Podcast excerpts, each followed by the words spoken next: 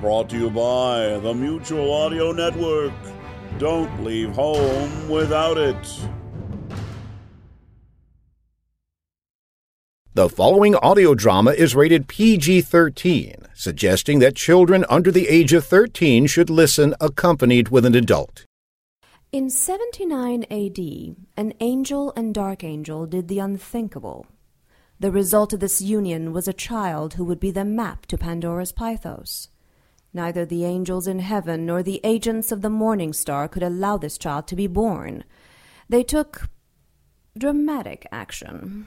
I thought the eruption of Mount Vesuvius buried Pompeii. It did, thanks to the angels.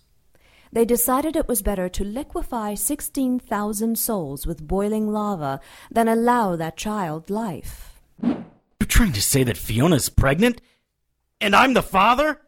If it were only that, I would have sent a card. The legs and the beast they belonged to were thankfully nowhere to be seen. Fiona lay on the bed. What was that? Who let that horrible man in here? It's okay, Fiona. I'm going to give you something that will help you rest. That evil man tricked us into letting him in here. Perhaps you should consider increasing your security. I have a feeling others will be coming for me. Ladies and gentlemen, please remain calm and end your seats. The flight crew is working to resolve this event. Resolve this event? What does that mean? Oh, sweet Jesus! It's going to be okay, Sister Odelia. God will watch over us. Sister Fiona, are you okay? Are you really that stupid? A demon child is about to pop out of my muff like a demented jack in the box. This plane is going down faster than your friend's fate. God will save us, Fiona. God is the one who put us here. This is Fiona's fault. Something is trying to kill the demon spawn she is carrying. Oh, why did I let you talk me into flying with you to America? Pilot has activated the oxygen. Please put your mask in place before putting it on any children traveling with you. And It is wonderful. My last minutes on Earth are going to be with Susie Sunshine and her rude, smelly sidekick. I do not smell. I think you may as well know the truth about me. you ladies need to put. Oh my lord. You, the one named Fiona, you're the reason we're going to die. You evil harlot, your mother should have been burned at birth rather than squeeze something as vile as you into the world. Let me kill her! Get back! Get off her! Flight attendant, if I were at my regular power, I would make sure you spent two days in the burning wreckage, watching your flesh bubble and burst, smelling your skin slowly roast, knowing you die alone and with no one to care for your cats. If I kill you, this will end. No, she's a pregnant woman. Leave her alone. Odelia, help me. Oh, what does it matter? We are going to die in a ball of flame. Passengers, le flambe! Have faith, sister. We will survive this. Let me at her. She is a demon. Succubus. Faith, Sister Maria? Your God is the one crashing this plane. The child I carry frightens him so much he would kill 300 innocents just to make sure this baby isn't born. I am a dark angel, but your God is truly the evil one. No, my God is a loving God and would not do that. Kill her and we all live. Take the demon's life, Sister Maria. All hope rests with you. No, Sister Odelia, help me. I think the stewardess is right. Kill Fiona and save ourselves. Would you kill me then, Sister Frenchie? Could you take the life of the one you swore to protect? It is getting easier by the moment. Stop it. Help me hold them back. This is a pregnant woman you're attacking. Kill her, kill her, kill her! I can wrap the tube from the oxygen mask around her throat. Stop it. Stop it. Kill her, kill her, kill her! No, she's a child of the Lord. Leave her alone. What happened? Are- you okay? Yeah, just Ducky, air slut. What happened? Why am I holding this tubing? What's the last thing you remember? Uh, the oxygen mask dropping. Praise the Lord! Don't be so sure, Maria. Ladies and gentlemen, I just spoke with the cockpit. The pilot and flight crew have resolved the issue and assured me we will be landing at Hartsfield Jackson International in 20 minutes. I told you both! God watches over us. Well, someone was watching. I'll give you that. Magic and magical people. The unnatural order is all around us. There are white witches, black witches, demons, vamps, werewolves, shapeshifters, ghosts. It's a protoplasmic party of creature features out there. But unless you know where to look, you won't find them. I know where to look. My name is Harry Strange.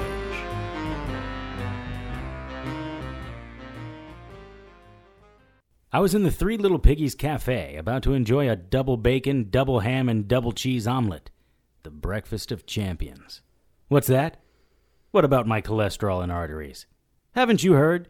My body heals itself from almost anything. This little omelet was calling my name. I'd been back at work a few days, and my phone hadn't stopped ringing. Lieutenant Johnson wanted to talk to me, a couple people wanted to hire me, and three wanted to interview me. Apparently, when you fall out of the sky and survive, it's a big deal. According to the agents from the National Transportation Safety Board, Finney and I were the only two passengers on what appeared to be the largest remote controlled, pre programmed private plane in the world. Not a drone, an actual twin engine passenger hauling aircraft. They were full of their own questions, which I answered as best as I could. Finney and I were held somewhere in South America, at the Race Institute. Beyond that, I had nothing to share. Speaking of my little lawn gnome friend, I hadn't seen Finney since he took to the breeze from the hospital. I needed a break from everyone, and the Three Little Piggies Cafe was my solace, my oasis in a city of cement, glass, and the occasional elder god. Hmm, this omelet looked good. Mr. Strange! Mr. Strange! Oh, crap. Where's my honey poo? Delana, please, join me. I have been more than patient with you, Mr. Strange. Where is my little Finny? Well, technically, you've never hired me to find Finny, Delana. You just came into my office, made some demands, insulted my assistant, and ran out. That's how you want to be, Mr. Strange? Fine.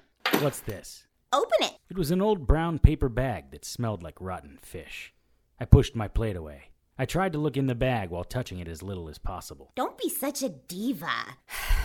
Here, let me do it. There was over $500 in 20s. Can I consider you officially on the case now? Sure. This'll cover a few days. Understand me, Strange. Finny is my honey poo, and I will stop at nothing to get him back. I don't like being disappointed. Are you threatening me? Mr. Strange, have you ever heard of the Tauzoli of Blood? That was a Roger Corman movie, right? That was what they used to call me. I was not a nice woman. I did things. Bad, kinky things. There was a cult who would give me blood sacrifices. They would beat and kill their children just to please me. Oh, was that it? Is that how bad you are? Please. You're gonna have to do better than that to impress me with your evil credentials, Toots. I know Lilith. Lilith puta! Ugh, my goddess would grind Lilith into filth. Yeah, that's easy to say when Lilith isn't here. I would say that if she were here, Mr. Strange, Lilith is little more than a bloated ego in a size 2 dress. I once convinced a man to molest and kill his parents because he thought I held his salvation. When he was done, I wore their skin as tribute and fed him to my hogs. Okay, so you're psychotic. I got it. Look, you paid me. I'll do what I can to find your honey poo. Uh, Finny. You have my word. I hope so, Mr. Strange. I try to be a good person, but I always have these homicidal urges. You and half the planet, Toots. It's much worse if I get it. Trust me. I have a suite at the Tachi. I expect to hear from you in three days. Goodbye. Delana walked away. If she were my wife and looking for me, I probably would have blasted into the ether as well. I took the money and put it in my pockets. Daisy, my favorite waitress, would be getting an extra large tip today. Finney owned a new age novelty shop a couple of blocks away from the cafe. The Minotaur's Cave did a thriving business among the metaphysical hippie pagan wannabe types. Just before he went missing, he and his store won a Business of the Year award from the Night Falls Chamber of Commerce. Beyond the natural folk who shopped here, Finney did a thriving business with unnaturals as well. Finney took the unnaturals to the back of the store where a special room held potent spells, ingredients, crystals, potions, and notions. For an obnoxious little weasel who would sell his mother, or friend, to the highest bidder, Finney was doing well for himself. I wasn't sure how Delana fit into Finney's life. He had never mentioned having a wife, but that wasn't too surprising.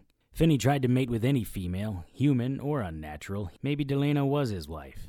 He started to tell me the story about her, but it wasn't really the right time. Kinda wish I had let him speak. Hmm. The front door to his shop was open, which was odd because the closed sign was still in the window. I drew my gun and stepped inside. Great. The clanging bell over the door may as well have lit me up in neon. Now that I lost my element of surprise, I walked quickly, but cautiously, to the back. I passed a display of crystals, and I thought I heard something from the special room of the store. On the counter with the register were several rows of turquoise jewelry and scented candles, undisturbed. The register was in place and closed. The back room was where Finney kept the real magics. The door was as heavy as a bank vault, and it was unlocked. Oh, good God! The smell brought water to my eyes and made my stomach churn. It was a good thing I didn't eat that omelet, because it would have been all over the floor right now. I put my gun away and hit the lights. The putrid smell of body gases filled the room like a festering piece of meat in a dead refrigerator. It didn't take long to find it. I just followed the smell and the buzzing of the horseflies. There was a body in the corner. It was Finney! No, wait. It looked like Finney. Similar build, about the right size. But it wasn't him. This poor sap was 100% human. Flies and vermin had been at the corpse's exposed skin, leaving a patchwork of yellowing flesh, sinew, bones, and coagulated blood. From the body's facial structure, I was mostly sure it was a man. The skin on the side of his face was gone, exposing part of his skull. I couldn't tell what killed him, but I don't think death came quickly. Had he broken in? He didn't look like a robber, and he was leaning against the wall. It was as if someone had placed him here. His hoodie was gray and black without any branding. On the bottom of the zipper, which had been pulled up to his throat, was a red merchandise tag with the word sold in white letters. Under that, in cursive, were the words, Unzip me. I unzipped his hoodie, exposing a bare, hairless chest with the words, Wolf Road, Cemetery, Meso 12. It looked as if someone had taken an orange glowing fire poker and seared the words, one painful letter at a time, into this unfortunate soul. But who was the message for? And how long had the corpse been here? A quick scan of the room didn't show anything out of place. I mean, other than the meat sack on the floor. This wasn't a robbery gone wrong, and Brisket Boy didn't have any ID on him. Someone must have just dropped him here. But why at Finney's shop? Finney had been missing for almost a year, and anyone watching his place would have known that. Finney and I didn't get back to town until last week. From the looks of the cadaver, he'd been here about two weeks. What the hell? None of this made any sense. I suppose there was only one way to find out. Are you kidding me? How did that aircraft land in Night Falls? How is that possible? Who would dare rise up against us? How could she have known? Summon her. Have the cherubim requested my presence? We have. Gabriella, as I replay the events from the other day. That is the transatlantic flight with Sister Maria, Sister Odelia, and Fiona. Six seraphim appear and force the plane down. There aren't any mechanical issues that the flight crew can discern. Up until this point, everything was going as planned. You are the one who sent the seraphim? You meant to crash the plane? Of course we did. Fiona and her child must die. There were 324 innocents who would have died along with her. Ah, collateral damage. An acceptable number in exchange for Fiona. When did we get into the business of killing innocents? When did you get into the business of disobeying authority? No one told me about this attack. We are not required to share our plans with anyone. That includes archangels such as yourself. Perhaps if you had told me, your seraphim would still have their heads. You massacred six of our brothers! Six of your brothers! My brothers would not kill innocents. Wasn't it you and one of your brothers who destroyed Sodom and Gomorrah? that was hardly the same thing. And Mount Vesuvius? Didn't you and your brother and a few dark angels cause the eruption that killed the people of Pompeii and boiled the entire population of Herculaneum? We did, but. You did it for the same reason to prevent the birth of the child of a demon and an angel. We did it on the word of the Lord of hosts, not the order of some pudgy baby angels. We have full authority in this matter. We are tired of your insolence and disobedience, and you've mocked us for the final time. Do you realize your interference may have put us at war with the Morning Star and his dark angels? I thought we were at war with the Morning Star and the demons. In this matter, we and the Morning Star are in complete agreement. Am I hearing this correctly? We are working with Lucifer now? Why don't you ask him yourself? The Morning Star is here in heaven. He will be shortly. we are convening a council of seven to decide your punishment. The Morning Star has agreed to be the seventh member. The Father must be on one of his creation jaunts. That's the only way the Morning Star would be allowed to set foot here without instantly being cast into the pit of fire. We have guaranteed the Morning Star safe passage.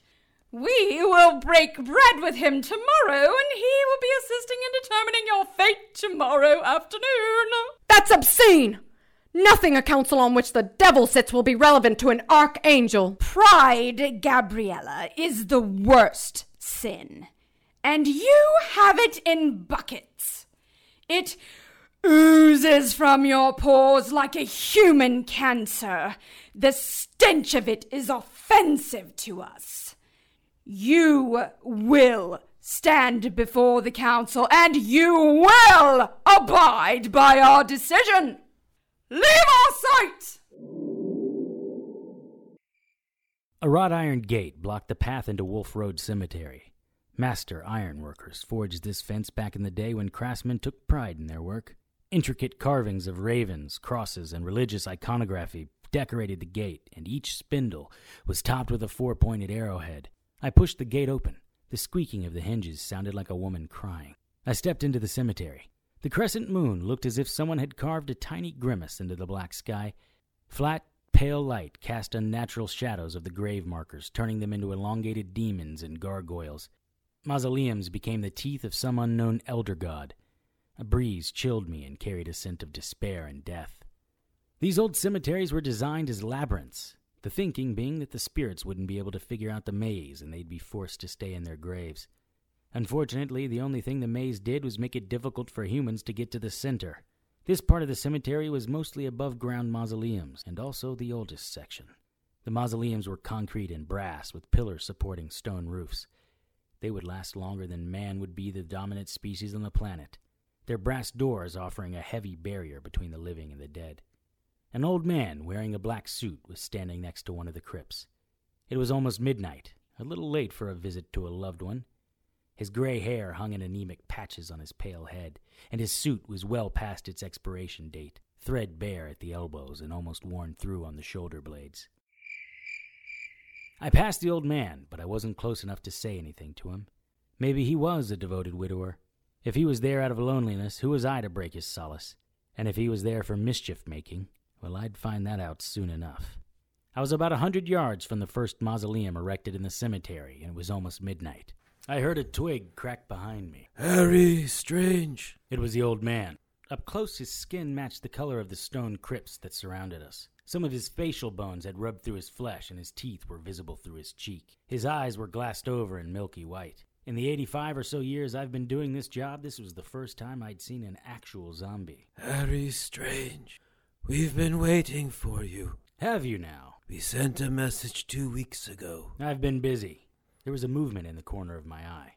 Another corpse, this time a woman dressed in a ball gown, approached from the left. That is not acceptable.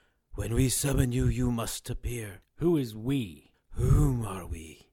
There are many of us. We are Legion. Really? The We Are Legion line? Don't you guys ever get tired of that? Three more zombies approached, each wearing their burial clothes. Their ages were almost impossible to determine, but they were all coming this way. I backed away, still moving toward the mausoleum. Not impressed, Strange? No, not really. My hand closed on my dagger of Iago. Perhaps this will impress you. The old man exploded. Bits of him flew everywhere. His bones cut through me like shrapnel from a grenade. Crap! Damn it! Ah, you old bastard! I ducked behind a stone statue of death kissing a woman draped in sheets. The old man was mostly dust on the inside, so there wasn't as much goo to contend with as there would have been if he were alive. I started to crawl away and pressed my hand in the dirt. The grave exploded. It was as if I had pushed in a landmine. Dirt, splinters from the coffin, and bone tore through my raincoat. I was bleeding from 50 different small wounds. I had to get back to the car and get out of here. I was working my way toward the center of the cemetery when a tennis shoe clad foot stepped in front of me. It was attached to a teenager wearing a letterman's jacket. His forehead was caved in and his teeth were shattered. He looked as if he'd lost a fight with a steering wheel. I thought he was trying to smile at me. What do you think of our exploding coffins, Mr. Strange? Doesn't it just kill ya? what do you want? We wanted you to uh, be on time. Yeah, well, that ship has sailed. What do you want now? My wounds were small and they were healing quickly, but the blood loss was not as easy to fix. Watch this. It's gonna blow you away. the kid corpse was holding the stone head of a statue in his hands. He tossed it a few graves in front of me. It landed in the center of the grave. My face felt like the sun had exploded in front of it. The heat seared me, and the smell of my hair burning was overpowering. Multiple graves exploded in quick succession. That was near the gas line. There's no going back to your car now, Strange. Get to the center. A statue of an old guy with a beard and wearing a monk's robe looked down at us. What's waiting in the mausoleum? that would spoil the surprise, Mr. Strange.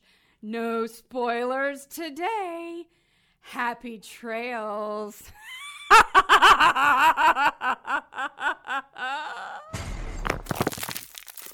Son of a bitch. The kid smiled his shattered smile and exploded. He was considerably fresher than the old man, and I was doused not only in bone and flesh, but gallons of embalming fluid. You never get the smell of that crap out of your clothing. I ran as fast as I could while trying to avoid stepping on graves. I didn't know which ones were set to explode and wasn't sure how much more abuse my body could take. A carbon fusion would bring me back from critical damage, but I was fresh out of Pop Tarts and didn't see any potatoes lying around. I didn't want to face what was waiting for me in the mausoleum at low strength. Son of a bitch! I touched the edge of that grave, and the explosion sent me rolling over two other landmine graves. I finally came to rest against a statue of a weeping angel. Perfect. Hey, Strange. Those graves are kicking your ass. Bet you could use a friend. Too bad you don't have any here. Great. A Tom Savini look-alike biker corpse was limping toward me. You look like the southbound end of a northbound donkey, Bo. Bet you didn't see any of this coming, did you? I was crawling backward from him. I had played this game before and I wasn't going to get caught again. This would have been so much easier if you had just gotten here on time. What is this obsession you dead bastards have with time? It's not like you're going anywhere. but you are strange. There is a bitch seat in hell with your name on it. that laugh. No, it couldn't be. I'd been slowly unholstering my 45. Tom Savini's head jerked backwards as he took three wooden core, silver coated 45 slugs in the head. Thick yellow fluids poured from each of the wounds. The corpse stumbled around trying to get his footing.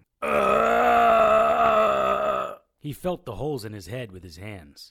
His tongue, which was little more than a slab of brown and black meat, licked out, tasting the formaldehyde. Bet you didn't see that coming, did you? Well played. I ran toward him. He wasn't expecting that either. I picked him up and threw him toward the center mausoleum just as he exploded. He blew the door off the place. I stepped in behind him, gun drawn. I looked left and right. Nothing but some ossuaries, two coffins, few urns, and an altar. The brass door hung uselessly on its hinges. Outside, the fire continued to burn. The ossuaries exploded, and I took three direct hits. Bone shrapnel sliced through my hand's flexor muscles, causing my fingers to go limp and my gun to drop. My legs went weak, and I crawled to the back of the mausoleum, trying to get out of the line of fire. Ossuaries continued to explode, sending bone fragments spinning through the air like circular saw blades. My upper chest and shoulders were a mass of torn skin and blood. I couldn't move my right hand, and the left one felt as if a thousand burning splinters were worming around in it. There was a lot of my blood on the ground. I started to see the world swimming away. Don't leave me yet, Mr. Strange. No, it can't be. I buried you in that abbey. Current events say otherwise. You're just a puppet, like those corpses out there. right about them, wrong about me. I should have known it was you. Who else would send exploding corpses after me? it does have my certain flair to it, doesn't it? But why would you have figured that out? You were never that clever. I've beaten you every time we've met. If I'm not clever, what does that make you? An unfortunate victim of circumstance. But really, Harry, look at you. You're bleeding worse than a hemophiliac in a sword factory. I've seen corpses in better condition than you. Hell, I've tortured people who ended up in better shape than you. By the way, what did you think of my messenger at Finney's shop? My body was repairing the damage, several of the smaller gashes cleaned and sealed, the flesh pulling back together as if an invisible zipper was joining the two sides. It just wasn't happening fast enough. The only thing we need to talk about is how you're gonna die. Always so macho. I really should have had you castrated when I had the chance. Oh, and don't think your miraculous healing powers will help you. When Kay snapped his fingers, the lids of the coffin slid open. A woman in her late sixties stepped out of one, and a male, presumably her husband, sat up and stepped out of the other. The woman grabbed my arms, and the man took my dagger of Yago and sliced my arm. What the hell, Kay? I need your attention, and Theodore and his lovely bride Esther are going to ensure it. And any time I think you are looking a little too fresh, a little too healed, Theo is going to cut you with your dagger of Yago. Hoisted by your own petard, if you will. I love the irony. Oh, Christ. Just kill me. Just kill you? Oh, Harry, we both know I can't kill you. No one can. Well, no one here, anyway. Just like no one here can kill me. That's right, Harry. Let that sink in for a moment. Ever wonder why I don't die? Why I keep coming back over and over like the villain in a teenage slasher movie? Kay leaned in close and whispered in my ear. We're the same, Harry. We're nothing alike. Did you really believe you were her first? that you broke her metaphysical cherry? What the hell are you talking about? You were not Gabriella's first favorite or her first champion. I was. Harry Strange, episode 311, An Unfortunate Victim of Circumstance, was written by Tony Serecchia and directed by Jason Tyler. Sound designed by Molly Silverman. All material is copyright 2015 by Tony Serecchia and used with his permission. Featured in tonight's cast were Haley Fuchsia, Trisha Groves, Emily Jane, Kellen Stennett, Jackie Costello, Leanna Adams, Michael Donnellan, and Joe Roche. To keep up with the latest news and information on everyone's favorite private investigator, visit our Facebook page at facebook.com slash harrystrangeradio. Send your questions, comments, and suggestions to producer at harrystrange.com. For comments that may be included on future shows, call the listener hotline at 678 379 8669. That's 678 379 Tony. Harry's opening and closing theme music was written and performed by Ryan Lassard and is copyright by Ryan Lassard and used with his permission. Contact Ryan at rlassardmusic at gmail.com. Incidental music was written and performed by Kevin MacLeod and is copyright by Kevin MacLeod and used with his permission. Visit incompetech.com for more of Kevin's music. Sound effects licensed by soundsnap.com. For the Harry Strange radio drama, I am Joanne Pruden. Good night. Sweet Sue has been tied to the railroad tracks. Will our hero save her? Well, of course! The hero always prevails on Thriller Thursdays. I'm John Bell, the hero that rarely prevails in Bells in the Bat Free, the comedy show you can hear every Friday Follies and a bunch of Sunday showcases. Oops, looks like the hero may have been a tad late there.